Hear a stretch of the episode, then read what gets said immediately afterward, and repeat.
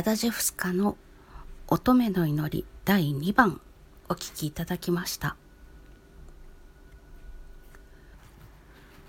この曲も本当に資料がないです。やはり若いうちに亡くなってしまったっていうのもあると思いますしうんでもそれよりも第二次世界大戦の時に作品ですとか資料ですとかほとんど消失してしまったそうなのでそれが大きいのかなとは思います。あまあもちろんそれほどポーランドですらそれほど有名ではないっていうのもあるのかもしれませんが、うん、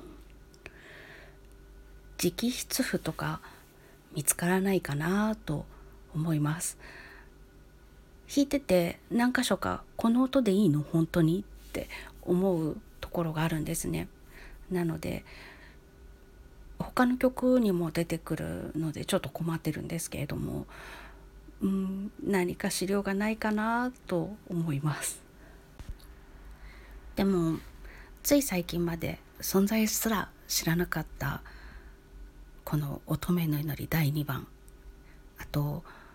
まあ、もうちょっと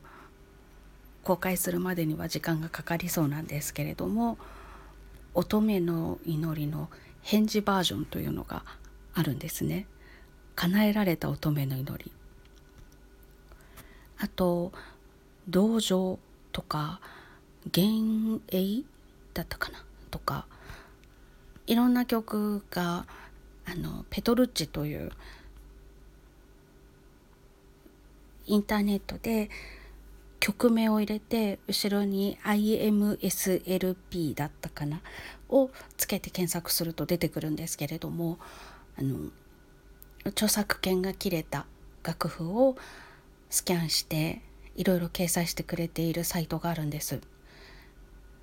だいたいあの原点に近い楽譜を探す時に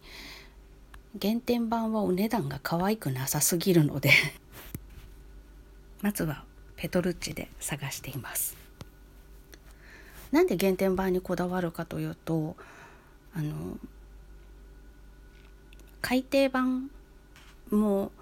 いろいろスラーだったりペダルだったりとか指番号だったりとか書いてあってきやすくはなってるんですけれども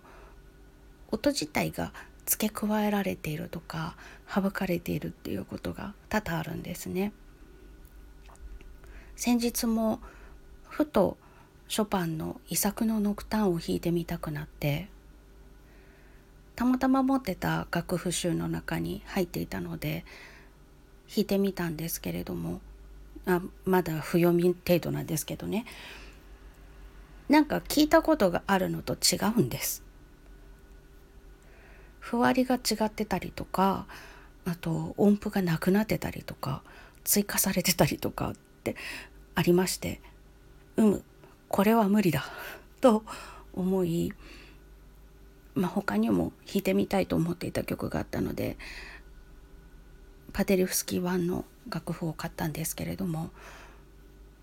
やっぱり大元の譜面に近いものの方が直筆に近いだろうという信頼を持てるので原点版大元に近い譜面ですねを探しています。で結構な可愛げのないお値段なのでまずはペトルッチで探してそのペトルッチの中でもちゃんとあの原点版として出している出版社のものが出てたりとかすごい古い初版の頃に近いような譜面が出ていることもありますのでそういったものを見比べながらこの音でいいのかなって迷うようなところがあった時には使っています。初期の出版初期の時からもうすでにいろいろ違っててそれとさして変わらない年代で違う国で出された譜面とかがもう違う音になってたりとか追加されてたりっていうのもあるのでなかなか古いものだからとかそのブライトコップフだからとか返礼だからとかと言っても100%信用できるわけではないんですけれどもなるべくこう手つかずの状態の譜面が見たいなと思う時には便利なサイトです。見比べられるのでダウンロードしないと見られないのがちょっと難点なんですけど閲覧状態で見比べられればねこの版を使おうって思うものだけをダウンロードできるのでパソコンの容量的には優しいんですが まあそこまで贅沢を言ってもしょうがないのでありがたく使わせていただいております。というペトルチというサイトにあといくつか曲が掲載されていたのでその中から探してこようかなと思っております弾けるようになったらまた聞いてください。それでは乙女の祈りのお話をするはずが